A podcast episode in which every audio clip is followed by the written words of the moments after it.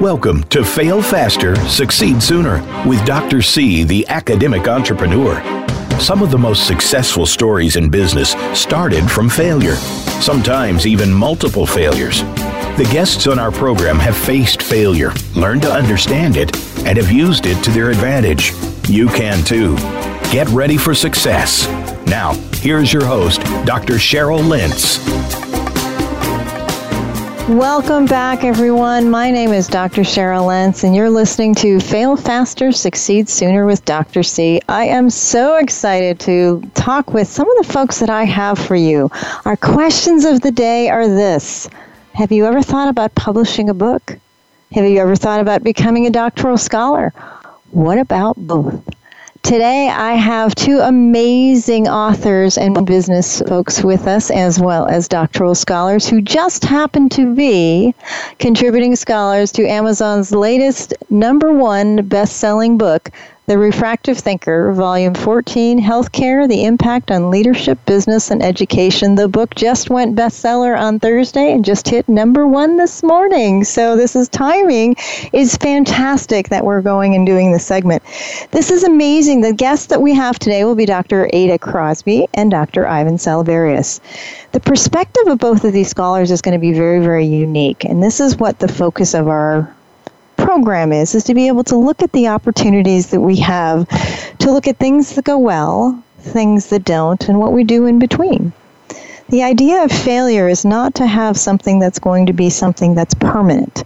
Ideally, it's, as we've talked about in the past, the process of elimination, the what's a better way forward, what did we learn from everything that we've taken away, and specifically as a doctoral scholar, as a professional researcher, we're not stuck in the idea of finding something in particular. Our philosophy has to be to be prepared for all possible answers.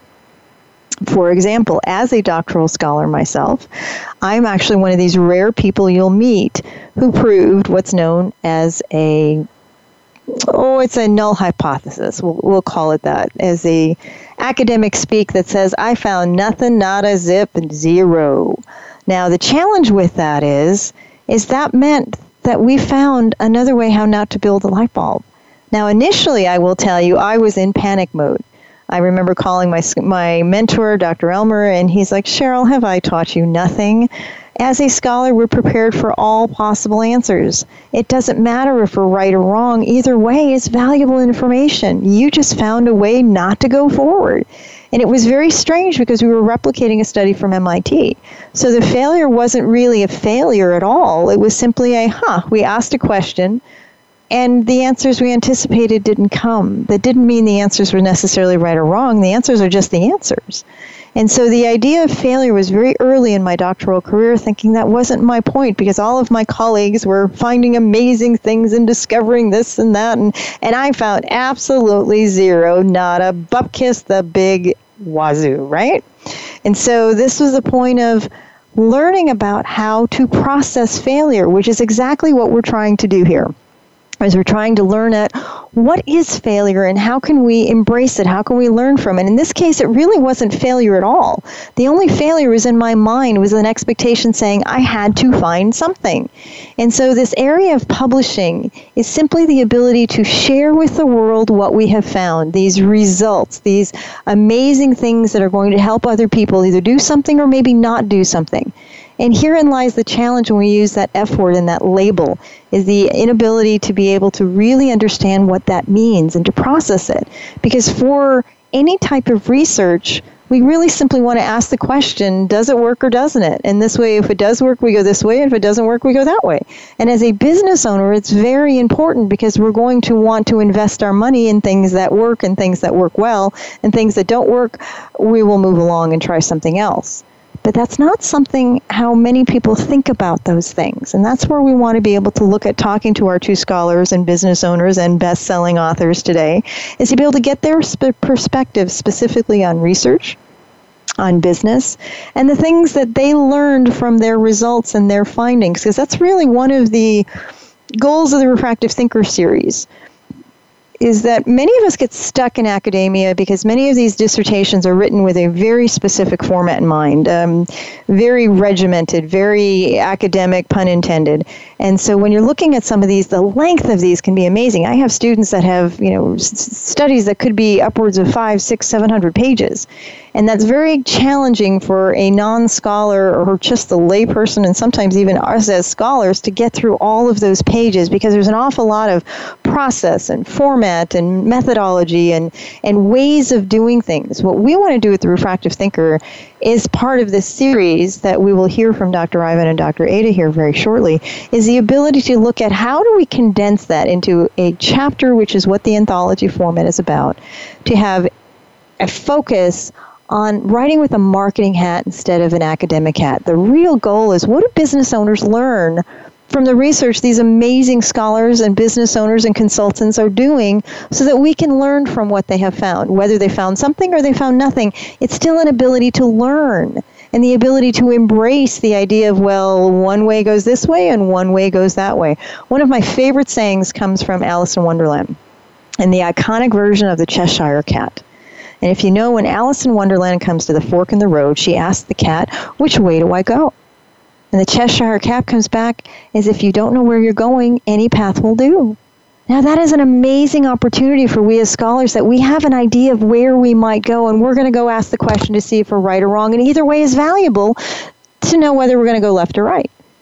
And so this is where I want you to embrace when you're looking at academic research because I know a lot of it gets stuck in academia and a lot of it is the rolling the eyeballs and it's very complex and it's very sophisticated and it's very formulaic and we're going to reduce that here and we're going to look at what was the problem? Why did we do this research to begin with? What was the question that we were asking so that we could have the ability of what we were expecting to find or not, either way, but I know many scholars, when they're looking at that, they are out to solve world hunger. They are out to prove the world. And the answer is we're not.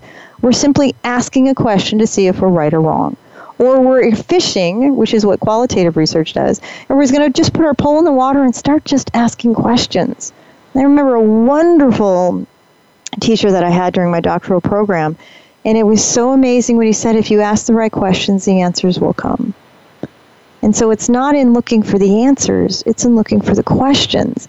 And therein lies the lessons behind failure is that it's not permanent. It's not meant to be a, oh my gosh, I failed, I'm awful, I'm wearing a scarlet letter, it's going to be awful for me going forward in some kind of a stigma. It's simply the way something is. Either we're right, we're wrong. Either we know something, we don't know something, and we move forward and we take that Cheshire cat, that road either the one less traveled because it just doesn't have a lot of information yet and we're going to be a pioneer, or we know the answers and we're going to go right and we're going to do some more research on well traveled areas. Either way, I want to know that we have a path forward. We have an understanding of how we're going to ask these questions so that we can.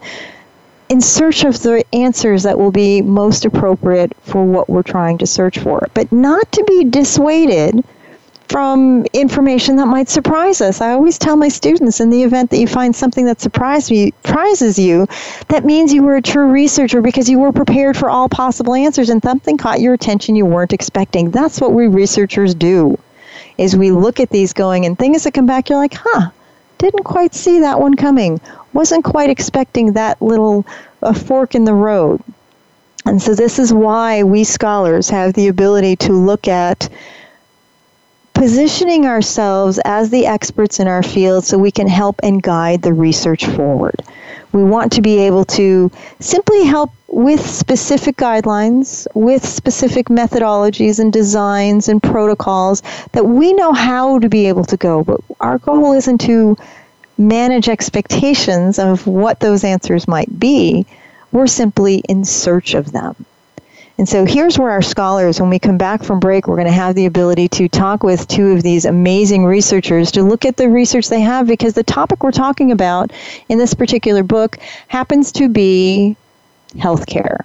Now, that's a big topic, particularly with things that have changed forever the face of healthcare and forever the amazing landscape that's going forward because we're always evolving, we're always moving forward, we're always having an opportunity that's going to challenge us, offer us things that make you go, hmm, things that maybe the answers will help make somebody's life a little better, that will help interpret the findings so that we can help others find a more productive way forward. So that's what we are going to talk about here and look a little bit specifically when it comes on the impacts that this information will have. The impacts that are on leadership, on business, on education, and the landscape of healthcare in general. We have two researchers, very different research they've conducted. Uh, we're going to talk with Dr. Ada when we come back on break to have the ability to look at her chapter in particular, which was chapter three of this book. And there, I want to read this title to you so you'll get an idea of what we'll be expecting when we come back from break in there. But the title of hers will be on, uh, let's see, lived experiences from nine HIV positive of African women that contributed to their HIV seroconversion and their insights for HIV prevention. So I want you to look at the ideas. We're going to look specifically at the research that she found in the area of HIV positive uh, participants. This is not an area that has had a lot of discovery in recent. Remember, it was very popular for a long period of time, and then it has hasn't resurfaced for a while. So it's good that we're going to have some information to be able to look at what are the benefits of this research. What can we offer as an opportunity to see the different possibilities that might allow us the opportunity to go forward in just a little bit different direction. So, when we come back, again, we want to talk to the number one best selling Amazon authors just recently of The Refractive Thinker, Volume 14 Healthcare The Impact on Leadership, Business, and Education. And the two authors we'll be talking to again will be Dr. Ada Crosby, Dr. Ivan Salaberias, and they'll give us their perspective on how doctoral research is going to shape the landscape of healthcare going forward. But I want you to listen with a very keen eye and very keen ears to be able to understand some of the really intricate opportunities they're going to be offering us with regard to success and failure.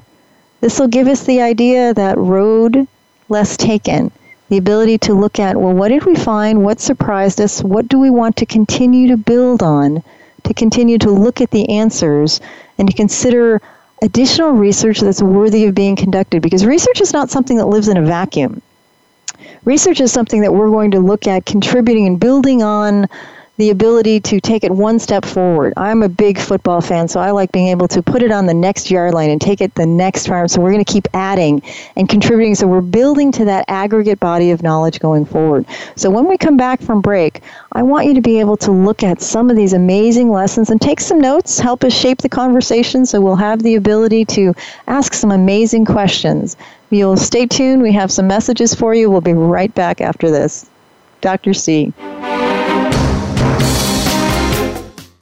follow us on Twitter at VoiceAmericaTRN. Get the lowdown on guests, new shows, and your favorites. That's VoiceAmericaTRN. Congratulations on obtaining your doctorate degree and your first university faculty position. Well done. The university expects you to publish, and you don't know where to begin. Contact the Refractive Thinker team, the premier academic publishing house, where discriminating scholars publish with purpose. To learn more about the 16 time award winning series just for doctoral scholars, contact Dr. Cheryl Lentz at 702 719 9214 or visit the website refractivethinker.com. That's refractivethinker.com. Many industries have been revolutionized by technology in the last decade books, music, TV, communications, and now it's happening to our money and the way we pay. Tune in to Breaking Banks with Brett King for a look at how technology and customer behavior will bring about more changes in banking in the next 10 years than in the last 200 years. Listen every Thursday at 3 p.m. Eastern Time, noon Pacific on Voice America Business Channel or on AM 1160 The Voice. You'll never look at your bank account the same again. Are you a graduate or doctoral student pursuing your master's or doctorate degree? Do you continue to struggle with your writing to meet university expectations? Hire an award winning editing and coaching team to help you earn that degree faster. We provide individualized programs to meet your unique needs. Graduation awaits. Call us to make your appointment today. The first call is free. Contact Dr. Cheryl Lentz at 702 719 9214 or at refractivethinker.com. That's refractivethinker.com. There are two types of leaders in business those who are nice, compassionate people, and frankly, they are the people who fail to get a lot done. Then there are those who can get everything done and so much more.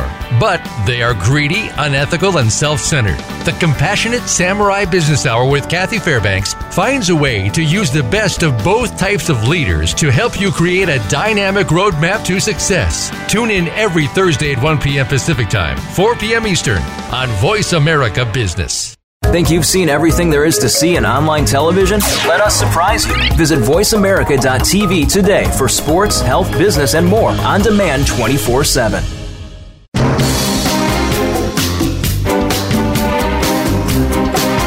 Tuned in to Fail Faster, Succeed Sooner.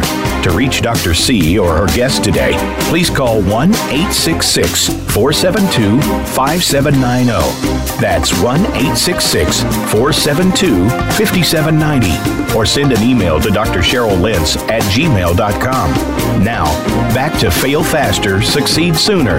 Here's Dr. C. And welcome back. We are live talking with Dr. Ada Crosby from the number one bestseller Amazon recently, The Refractive Thinker, Volume 14 Healthcare The Impact on Leadership, Business, and Education. Welcome, Dr. Crosby. How are you? I am doing great. Thanks for asking. How are you? We are thrilled to have you, my friends. Let let's our guests get a little bit to know you here, and I'm going to read a little bit about your bio, and you can kind of fill in the holes for us. Dr. Crosby was born and educated in Mississippi, and later broke a little family tradition by not attending a HBCU, but instead attending the University of Southern Mississippi, where she earned two accredited degrees: a Bachelor of Arts in Psychology and a Master's of Arts in Clinical Psychology. She served in the U.S. Air Force. Thank you so much for your military service, and later was one of few women who worked for Martin Marietta as a training instructor on the now defunct Pershing II missile at Fort Sill, Oklahoma. I want to focus now on your mental health background. So tell us the rest of your bio that's important for us to set the stage for the refractive thinker and your contribution here in healthcare. Well, thank you so much for introducing me. I worked 25 years in Florida Department of Corrections at a male facility with all levels of security, meaning that we housed everyone except death row inmates. And I just happened to be at a place where there was a lot of HIV research. And because HIV is so stigmatized, a lot of my fellow workers did not want to set up support groups or get involved at all. So I found myself just more or less in the realm of doing all sorts of things HIV education, prevention, classes, support groups, and all of this set me up for later to do the research that I did with the women. And I kind of look at it this way, Dr. Lentz. I was initially introduced to the males who were usually the ones who infected the females because 87% of African American females seroconvert or they get their disease, rather HIV, from their male sexual partners. So I thought that was interesting to say. Um, and I felt compelled to do that because I felt that the women did not know a lot of the things that I knew while I was working inside of a prison. Well, we've talked about many times that knowledge is power. And it isn't interesting. I want you to tell us more that why there has to be a crisis before we even think that intervention would be even possible, particularly around HIV. Why does it take us to those extremes before that gives us the attention and the impetus to begin? That's a great question because I still don't have an answer completely for it. I just think generally as a society we're all conditioned to handle crisis and, and we do it pretty well. However, when the crisis becomes at the cost of lives, it's not so good. It's not. And it probably means that we did not get all the symptoms or the signs that were in place to let us know there was a crisis in the first place, in the first place, that was brewing. So I feel strongly that it's not a great idea, even though we seem to do well in crisis situations. I'm just a lover of prevention, especially again when we see all the signs and symptoms that something really bad is on the horizon. So, how do we change this mindset of being able to look at things before the really ugly stuff gets here and the really bad? I mean, there have been, I mean, millions of people have died from HIV. Why did it have to take to that point before we stepped in to change that shift of doing something not only to deal with the crisis, as you said, but to actually think about preventing it so that it wouldn't happen? There are probably many answers to that question, too, Dr. Lentz. I feel strongly that we all should be in the role of doing something when we first get the idea that there is a problem. As I was encountered with all the males inside the prison who were getting out eventually, about 80% of people who go to prison usually get out, and they usually return to their wives and girlfriends and what have you, and they start a life over. Not often will they tell them that they're HIV positive. Of the nine women, we knew two were infected by partners who had served long sentences in prison. And this again bothered me. So I was more or less in a position to want to know why a disease that is basically 85% to 100% preventable. Why was it still becoming such a hard thing for African American female that continues to top the list and being 60% of all women who contract HIV. That's a big number, 60%. And that has been going on since the early 90s. And, and to me, again, that's just unacceptable. If you know something, you should certainly do something about it. So I wanted to yell about it. And I did this through the research that I did by getting together women who wanted to tell their stories and I just have to take a sideline right now and thank you, Dr. Lentz, for giving me the opportunity to publish in our now number one Amazon bestseller, The Refractive Thinker, Volume 14. I am really proud of that fact because uh, if I can just sideline back to failures, um, I tried very hard to publish and peer review journals and I did not find a lot of acceptance for that. And I think as I look back, that failure helped me, and it, it really truly catapulted me to continue to look for ways to publish. Because as you said earlier, we need to produce the information so that our audience, which is society, can receive. And I think in academia, we do not do that well with peer review journals. I'm not here to put peer review journals down. I'm just here to say my role was to get out what I had discovered in the research to the population because that's truly what we want to improve. We want to find ways that we can improve society. And as you always say, knowledge is power. So I just feel strongly that you presented this medium for lots of us scholars to do that. And I, I'm just so beholden to you for doing that. And, and please continue. Thank you very much. We appreciate it. That is the mission of the Refractive Thinker is to get that research out of academia and into the hands of people who can actually use this because what is research if it sits in a book and it sits on a shelf and we spend years and years and years. I mean, there are folks that, you know, between 4 and 7 years and longer to be able to produce this research and our whole mission, our passion is to be able to change the world and to have that 85% number that is still a preventable. How many people that could be alive today if they simply knew about some of the things that you were telling us about just saddens my heart a little bit going, why can't we get this information into the hands of people who need it so that we can shift that world and to change the paradigm and, and make it so that it's 15% that is the number and not the 85% and to keep lowering that number to make a shift. So as we finish the last moments of our segment here let's look at that idea of what can be learned from this failure. What have you taken from your research that you can give us the pointers of what do we know now what do we do now so we can start changing that number in the positive? We need to let organizations and businesses who are in the business of healthcare and helping those. We, we first need to shift the paradigm to prevention because doing my research, I found that most of the information and most of the push is for treatment.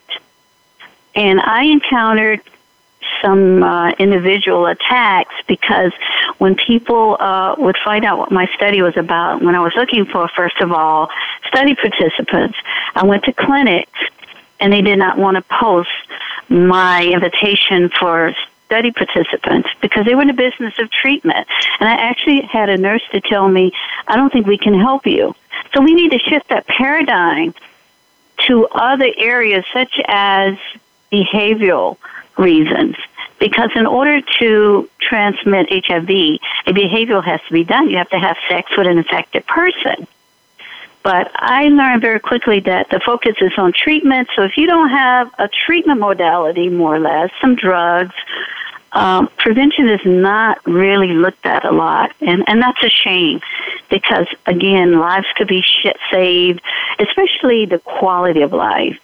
The women that were in my research study, they did not have a great quality of life because they were bound to take medications that had to keep them alive. But for those that are not infected, their push was to get the information that they had to give. And I felt really in such a good position to do that. And that's why I kind of take on the burden more or less to get this out. And I'm still trying other ways to, to get the information out because I feel that again, the paradigm has to shift away from treatment and shift to modalities of prevention to get into the schools, for instance. We need to start early. We need to start talking about these things in schools. Most schools in the U.S., I was surprised to find out, do not even have sex education. And they blame it on the parents, and then the parents blame it on administrators. But we need to take action there. We need to teach our children about relationships. What are healthy relationships? You own your body that's what the women kept saying. I own my body, but I gave the choice of, of getting involved with individuals that I didn't even know their HIV status to make decisions on whether or not we should initiate a sexual relationship. And that is pivotal because you don't have to be in a sexual relationship unless until you're ready. And not because you feel like it's just, okay, I want to hold on to this particular person in my life. And if that's the case, most of the women in the group would say, run, because that should not be a condition of being in a relationship with anybody. Because if they truly care about you, they're going to care about your body, they're going to care about your own personal decisions. That's amazing in there. And as we bring this segment to a close, how can people still get in touch with you after this so they can continue the conversation? Oh, please follow me on Facebook. I'm always posting all sorts of information. Um, I'm also on LinkedIn, and uh, I hope you can also post that for the listeners. And I'm just open to anyone that would like to have dialogue about this because we truly need to talk about it as much as possible. And again, Absolutely. I just thank you for this opportunity. Thank you so very much. Listeners, we've been talking to Dr. Ada Crosby. We'll be right back with these messages and we'll talk with Dr. Ivan Salaberius. Thank you so very much, Ada. We appreciate you joining us. And thank you so very much for having me. Think you've seen everything there is to see in online television? Let us surprise you. Visit VoiceAmerica.tv today for sports, health, business, and more on demand 24 7.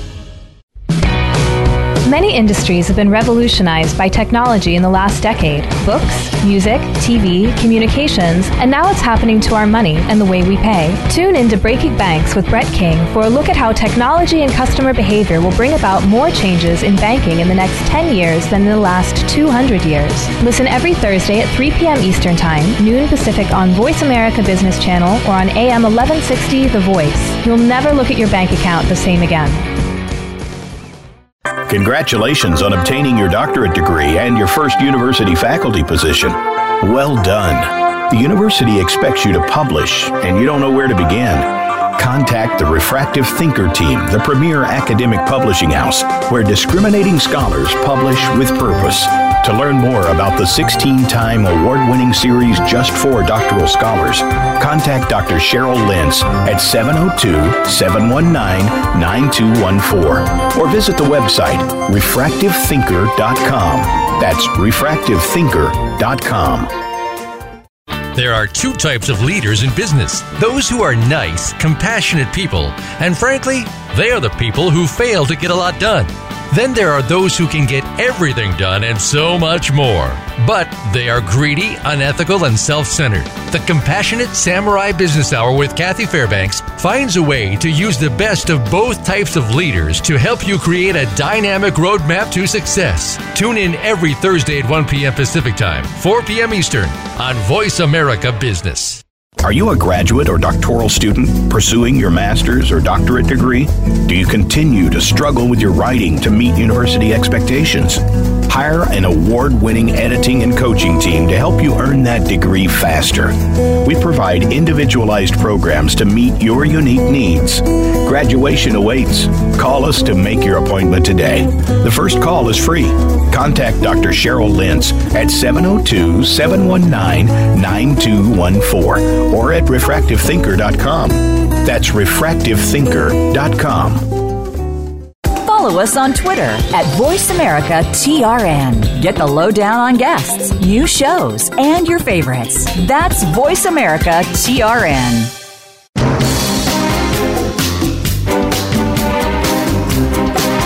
You're tuned in to Fail Faster, Succeed Sooner. To reach Dr. C or her guest today, please call 1 866 472 5790. That's 1 866 472 5790. Or send an email to Dr. Cheryl Lentz at gmail.com. Now, back to Fail Faster, Succeed Sooner. Here's Dr. C.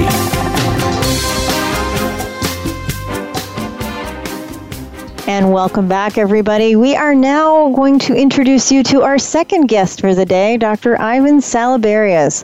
Dr. Ivan is an amazing scholar that I have been uh, familiar with for many years to be able to offer both a doctoral scholar, both a consultant and business owner. And here he is to tell us a little bit about himself and let our listeners get to know you. So, welcome, Dr. Ivan, and congratulations on being again number one bestseller on Amazon for the book. It's fantastic news. Well, thank you very much. It's very good feeling to have a book out that uh, is doing so well so soon. Um, I think the content is uh, very interesting, and the readers will have a good read at it. So tell us a little bit about your background. You have quite an interesting one. Yes, of course. Um, I was I grew up in the state of Delaware, uh, in the capital of Dover. Um, I went into the uh, military in 1989, uh, U.S. Navy, and I got out Thank in uh, 93. Thank you for your military and, uh, service, Air Force and Navy today. I love it. You're welcome. And uh, when I got out, I still didn't have a higher education, so I went in and went into a tech school and uh, did some electronics work um, after I got out of a two-year degree in uh, DeVry, and um, that's how I got into the telecommunications industry um, in 1999. And um, from there, I grew as a professional um, and a contractor, and um, and got very interested in business at that point. and I took my education a lot more seriously and um, achieved my uh, bachelor's and my master's and eventually my doctorate in business. Um, and at the same time, all while running my business. Um, so I've, I've, acquired a lot of experience over the years, both uh, academically and uh, professionally. Fantastic. Well, your company, who is a sponsor, uh, happens to be AIM Technical Consultants. Tell us a little bit about the company, and then I wanted to dig into some of the lessons because you have a lot of business experience our listeners can benefit from. So tell us about the company, and then tell us about some of those interesting stories you have to share about failure. Indeed. Well, um, started the company as I became a contractor in 1999. Um, it first started out as doing uh, just basic field technical services, and it evolved into a project management firm and a overall business uh, consulting firm. Here in 2018, most of our core competencies are uh, professional level services in either staffing, uh, supplying uh, technical resources, project management, and also business planning in the uh, telecommunication space those are some of the highlights of what we've managed to do over 18 years. Um, and um, and still this year we, we seem to be having a stronger year uh, in telecommunications as well. Fantastic. Congratulations. So tell us about those not so good times that helped get you to this point, because you have some interesting stories, particularly about um, growing a business. Do I recall that story? yes, actually, I do. So um, we we had um, early on we've achieved very little success, and then it seemed like overnight, and four years into running a business, we had more business than we knew what to do with. And thinking that you know business is just as simple as you know uh, you know buying low and selling high and just putting one foot in front of the other and everything happens you know we just moved forward with our head down uh, took our opportunities for granted and thinking that growth just happens well we, we it doesn't happen that way it's very it's much more of a science to it uh, you have to have your eyes on the ball. Uh, you have to have a, your head on the swivel, and and not being able to pay attention to, you know, the blind spots of, you know, the, the external forces and drivers of you know business and your industry and your competitors and things like that. Uh, we, we had no idea at the time. Uh, we managed to grow a business to about a gross of 12 million in revenue, but our capture was so low that we still couldn't achieve bank financing. Um, but we had a lot of transactions in a year. So it was an odd mix of success where you you've had your best year, but you were, your performance was abysmal, if you will. Um, you know, there are there are smaller companies who had nowhere near the stress of trying to grow their business that had a larger capture and, and achieve more success um, compared to comparative to what we were able to do. So that was a, a big fail for us. You know, we, we managed to get a lot of money in the door, but we, we didn't manage to keep a lot of it. And that was probably the most critical um, failure I think I've had overall to uh, cash to flow is king. Business. Many businesses will tell you that you've got to have, it's not a matter of financing, it's a matter of keeping that budget flowing in there. And you had some interesting things with government mandated compliance, which is a big interest of you as well. Yes, and uh, that is what I write about in this uh, edition of the Refractive Thinker of how um, the Affordable Care Act uh, affects small business. And I wanted to write this uh, particular uh, chapter and contribute my thoughts and research uh, on on this topic. Because as a small business owner, you know, no one really saw the uh, we couldn't see the the uh, impacts coming from the the law being passed for uh, affordable health care, and and initially until we got around to reading the the, the two inch thick um, law and proposal we didn't understand how it was going to affect us going forward. Well, it, it had a long term impact of, financial impact of just requiring small businesses to be compliant to the, with the ACA. And I think a lot of small business owners were left uh, trying to solve these issues as a result. And our business was no different. Um, and we had to pretty much start from scratch. And in this chapter, I give a some some tips and pointers and ideas of small business owners of what they can do to survive. Not only just just having to be compliant with affordable care, uh, but also any government mandate that may come out of the blue uh, and impact their business and their uh, continuity.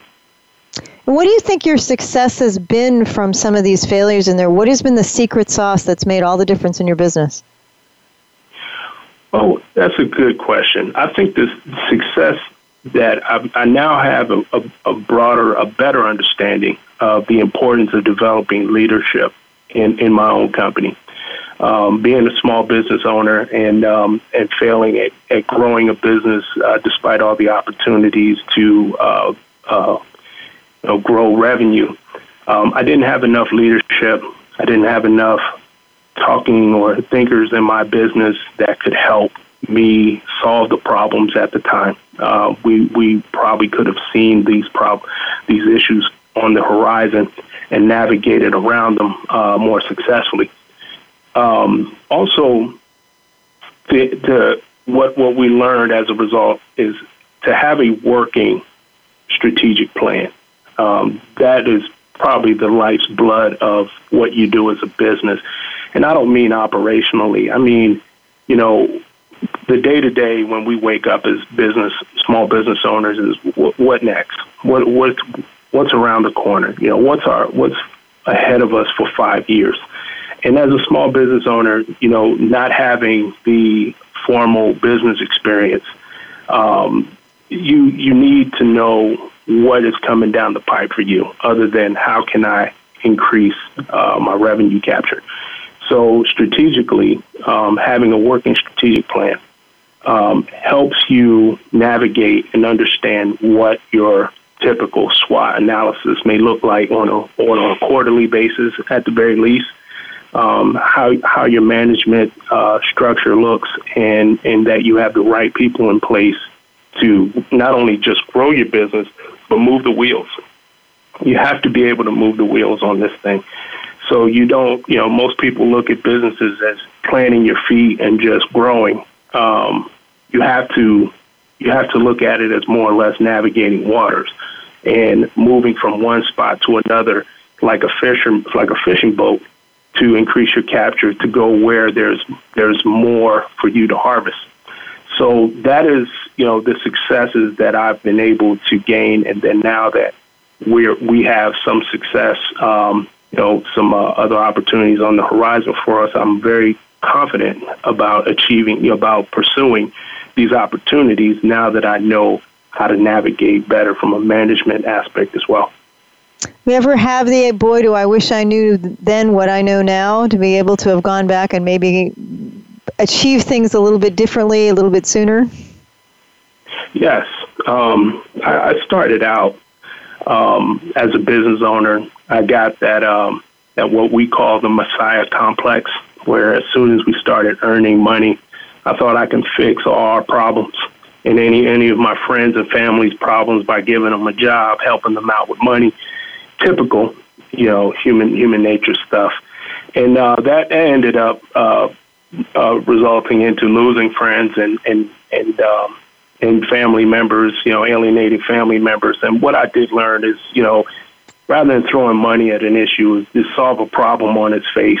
You know, just take it and solve it, and you know, without having to throw, you know, whatever money you have at it, because it just masks the real issue. And so I've learned to, as a result, um, to you know, as a success from my failures is build a leaner and more efficient infrastructure um, that didn't that didn't consist of you know hiring family, and hiring friends, but more or less you know hiring people who can do their jobs. Um, you know, by being able to write a better job description, understand, define their job roles better, put it in writing, you know, uh, put the incentives together, the goals and the highlights of their uh, particular um, job description, and managing them to the goals. Um, that also ties into the bigger strategic plan. Well, as we bring this to a close, we need to quickly indicate how you're going to have people that can contact you, as well as to tell us what's next on the horizon. Yeah, sure. So I'm accessible on social media. I have uh, pretty good uh, profile set up on Facebook, uh, LinkedIn, and also Twitter. I, I tweet a lot. Um, I enjoy tweeting and getting involved in discussions. Um, I'm also um, also available on my website. Uh, you can send me an email on my company website at aimtechnical.com. Um, I read the inbound emails um, at least twice a week. And um, what's next on the horizon? Um, I am working with a phenomenal pu- publisher uh, trying to release two projects next year. Um, one is one book is more of an ex- expansion of the uh, of the chapter, uh, uh, the contributing chapter for this edition of the Refractive Thinker uh, about um, Affordable Care Act and the impact of business. I felt the need to dive deeper and and expand on my thoughts um, and and give more of a, a better view for small business owners who I think are the audience uh, for this particular book to understand more how to um, how to navigate their business around government mandated compliances. Also, a second book that um, that helps build on my knowledge of of the lessons I've learned from the failures that turned into successes of you know using um, better, you know, more efficient help, um, using some offshoring assistance, things like that, being able to manage people remotely, um, like our employees that we allow to work remotely from home. You know, there is a uh, management um, skill that comes with that because you have to you, you have to manage competencies and skills and and personalities and not necessarily people in person. So that's always been a very interesting thing, and I think it's going to only get bigger. And I'm I'm happy to be a part of that as well. Outstanding. Well, listeners, it's been a fabulous afternoon talking with Dr. Ivan Salaberrios. We wish you the best of luck on your upcoming books and congratulations on the latest number one best selling book in there. Uh, we will be right back, listeners, with just a quick break in there. Dr. Ivan, thanks so much for joining us, and we'll talk to you again soon, I hope. Thank you, too. Follow us on Twitter at VoiceAmericaTRN. Get the lowdown on guests, new shows, and your favorites. That's VoiceAmericaTRN. Congratulations on obtaining your doctorate degree and your first university faculty position. Well done. The university expects you to publish, and you don't know where to begin. Contact the Refractive Thinker team, the premier academic publishing house, where discriminating scholars publish with purpose. To learn more about the 16 time award winning series just for doctoral scholars, contact Dr. Cheryl Lentz at 702 719 9214 or visit the website refractivethinker.com. That's refractivethinker.com. Many industries have been revolutionized by technology in the last decade books, music, TV, communications, and now it's happening to our money and the way we pay. Tune in to Breaking Banks with Brett King for a look at how technology and customer behavior will bring about more changes in banking in the next 10 years than in the last 200 years. Listen every Thursday at 3 p.m. Eastern Time, noon Pacific on Voice America Business Channel or on AM 1160 The Voice. You'll never look at your bank account the same again. Are you a graduate or doctoral student pursuing your master's or doctorate degree? Do you continue to struggle with your writing to meet university expectations? Hire an award winning editing and coaching team to help you earn that degree faster. We provide individualized programs to meet your unique needs. Graduation awaits. Call us to make your appointment today. The first call is free. Contact Dr. Cheryl Lentz at 702 719 9214 or at refractivethinker.com. That's refractivethinker.com. There are two types of leaders in business those who are nice, compassionate people, and frankly, they are the people who fail to get a lot done. Then there are those who can get everything done and so much more. But they are greedy, unethical, and self centered. The Compassionate Samurai Business Hour with Kathy Fairbanks finds a way to use the best of both types of leaders to help you create a dynamic roadmap to success. Tune in every Thursday at 1 p.m. Pacific Time, 4 p.m. Eastern on Voice America Business. Think you've seen everything there is to see in online television? Let us surprise you. Visit VoiceAmerica.tv today for sports, health, business, and more on demand 24 7.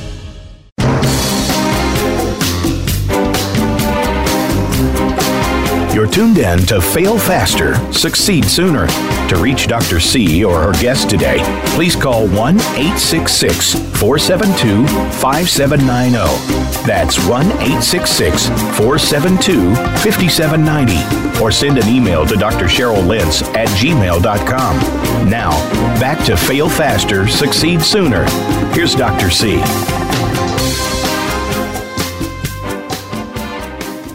And welcome back, everyone. It has been a fabulous time with our wonderful guests that we had today. We wanted to thank Dr. Ada Crosby and Dr. Ivan Salaberrios. They have some wonderful lessons from us to look from failure. From Dr. Ada, the idea of prevention rather than treatment. Isn't that interesting? The business of healthcare, of the focus on some of the experience she had that the healthcare practitioners are more interested in treating the patient than trying to prevent the treatment of patients.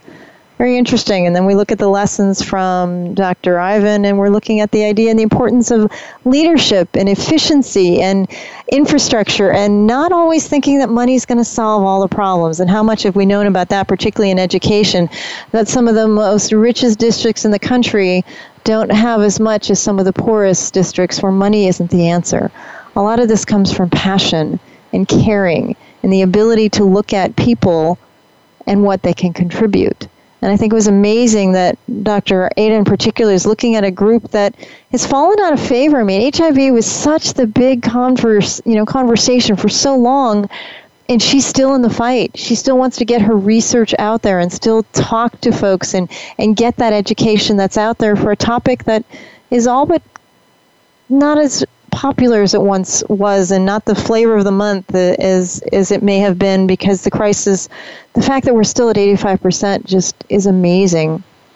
And with Dr. Ivan, we're looking at the ability of what is the business of education? What is the business of running your business? And the idea of trying to find a way to make the balance make sense when you're looking at what did we learn from Obamacare? What did we learn from how it restructured businesses? What did it learn from small businesses just struggling to survive? That education is amazing, and that's part of what we as doctoral scholars do. The responsibility of the doctoral scholar is not just to do the research, but to share the research. And I know that's a passion for many of us who sometimes struggle when we're looking at the now that we spent, I spent four years, three months earning mine. I've had a few students who've learned earned this in far less uh, which is amazing. Uh, but you're looking at the amount of investment and time. It still remains the question forefront of my mind. If not you, then who? If not now, then when? And both Dr. Ivan and Dr. Ada are asking that question of going, we don't have time to wait when people are dying with HIV still today, years and decades after all of the popularity of the disease. It's still happening. And the fact that people are more interested seeming in treating the patient than preventing new ones is, is still a revelation that, that, that weighs heavy on me. The idea, I know what it's like to be a small business owner, and to Dr. Ivan and I have talked at length for looking at the idea of leadership and the idea of efficiency and the idea of having plans and strategies. I struggled with my own business because I had some backwards things of assumptions I made that didn't come to fruition. And you have a choice either you're flexible and you're adaptable and you're willing to be able to look at what is possible or what is right. And therein lies the challenge that I had on many occasions is being able to look at, well, do I want to still have a company? And the biggest shift that I had in my business was shifting the focus. And this was coming from a business coach is the ability is not being putting out what I wanted to put out in the world, but being a solution to someone else's problem. And that's exactly what Dr. Ada and Dr. Ivan are being, is looking at, well, what problems are we here to solve? What am I here to fix? What can I move the conversation forward in order to continue that passion and continue that service and continue that ability to look at how do we continue to survive and balance? Because without customers, you don't have a business. Without business, you don't have customers. That chicken or the egg scenario. And so I want to be able to go back to this idea of asking these questions, for the answers will then come. The question becomes: Is are we asking the right questions? Is there the focus that we're meaning that has to shift a little bit? It sounds like education in the HIV world is still the major thing that would be a major a significant influence in how to be able to shape the conversation, shift the conversation from treatment to prevention, from cause and symptoms to perhaps moving forward in another direction where these drugs might not even be necessary. I remember, for example, I started a nonprofit group, Siberian Husky Rescue of New Mexico, back in 1998. Um, Steve Estep runs the group and has for the last, oh, about 15 years now for me since I moved quite a bit the idea was I want to start this business, I want to start this nonprofit so that I can be out of work in five to ten years. My point was to obsolesce the need for having rescue in the beginning, in the, in the whole purpose. And so the idea, that's the whole point of Dr. Ada as well, is it's not to perpetuate the illness, it's to solve it, it's to fix it, it's to keep people alive so that the drugs are not needed because it's completely preventable if the right choices are made. Even with business, it's amazing how much fancy education I have in, in master's and doctorate, and yet I was still hiring business coaches. Uh, every year, I, and I still have now a board of directors for my company that still has that learning opportunity of what have I missed? What can we do better next time? What are the opportunities to really make a difference? Because this isn't all about money. It's about passion. It's about being. It's about existence. It's about leaving the world a little better place than we left it, particularly when we're on the landscape and have the opportunity to be a leader within it. And that's the opportunity that Dr. Ivan's talking about is the importance of leadership. Because if we don't lead ourselves, even as a small business, how are we going to lead others? And it's about having the ability to, and foresight to look at the future, to look at the future of putting the right people in the right place. Remember Jim Collins put the right person in the right seat on the bus? And you'll just get out of their way and let them move forward. So I want you, hopefully, we're listening to what we were talking about today with a very keen eye and a very keen ear to be able to look at how you're wanting to see how the future of these lessons from these amazing people can shape your business. What can you do? What did you learn? What's the one takeaway that you will have that will make that shift in your business? The biggest shift for mine was moving from a what I wanted to do in my business into what the world needed from me in my business. And that's exactly where some of us get so stuck in that mindset, so stuck in that path. And so we're going to go back to Alice in Wonderland. We're going to go back to the Cheshire Cat. We're going to go back to that fork in the road. And we're going to ask the question, Oh, Cheshire Cat, which way do I go? And the answer is, it doesn't matter if you don't have a plan. And so, what is your plan going forward? I want to make sure that we're going to help continue this conversation because there's a lot of amazing opportunities for many of our scholars. And I want you to continue this conversation with all of our social media that we have twitter.com Dr. Sla- backslash Dr. Cheryl Lentz, facebook.com backslash Dr. Sh-. Cheryl.lentz, and facebook.com Success Through Failure. You'll also have my email address where you can email me additional questions because remember our questions for today was have you ever thought about publishing a book? Have you ever thought about becoming a doctoral scholar? The whole goal is to be able to ask the question of what can you do that's going to shape that conversation and to be part of the impact on leadership business and education be it healthcare or any other opportunity? So do send us your questions. Do send us your interests and your passions and your success stories from failure. We're going to be bearing our souls here quite a bit as the weeks continue to roll forward with all of the things I wish I would have known, things I could have, should have done, things that the good news is we were able to be flexible, adaptable, because we're still here. And 50% of businesses are out the door in the first three to five years. Dr. Ivan's been in business more than 18 years. My business just hit a 10 year anniversary. We may have done it slow, we may have done it organically, but we're still here, still offering a voice, still being about the conversation, about asking the questions. We're still about failure and failing faster so that we can succeed sooner. So I want you to think about what that means in your own life. And until we come back until next Thursday, I appreciate you joining me and Dr. Ivan Salaberrios and Dr. Ada Crosby. Until next week, my name is Dr. Cheryl Lentz. Fail faster, succeed sooner. Keep thinking your way to success. We'll see you always at this station Thursdays, six or noon time Central Standard Time. Thanks for joining me. I'm Dr. C. We appreciate it. Have a good week. We'll see you next Thursday.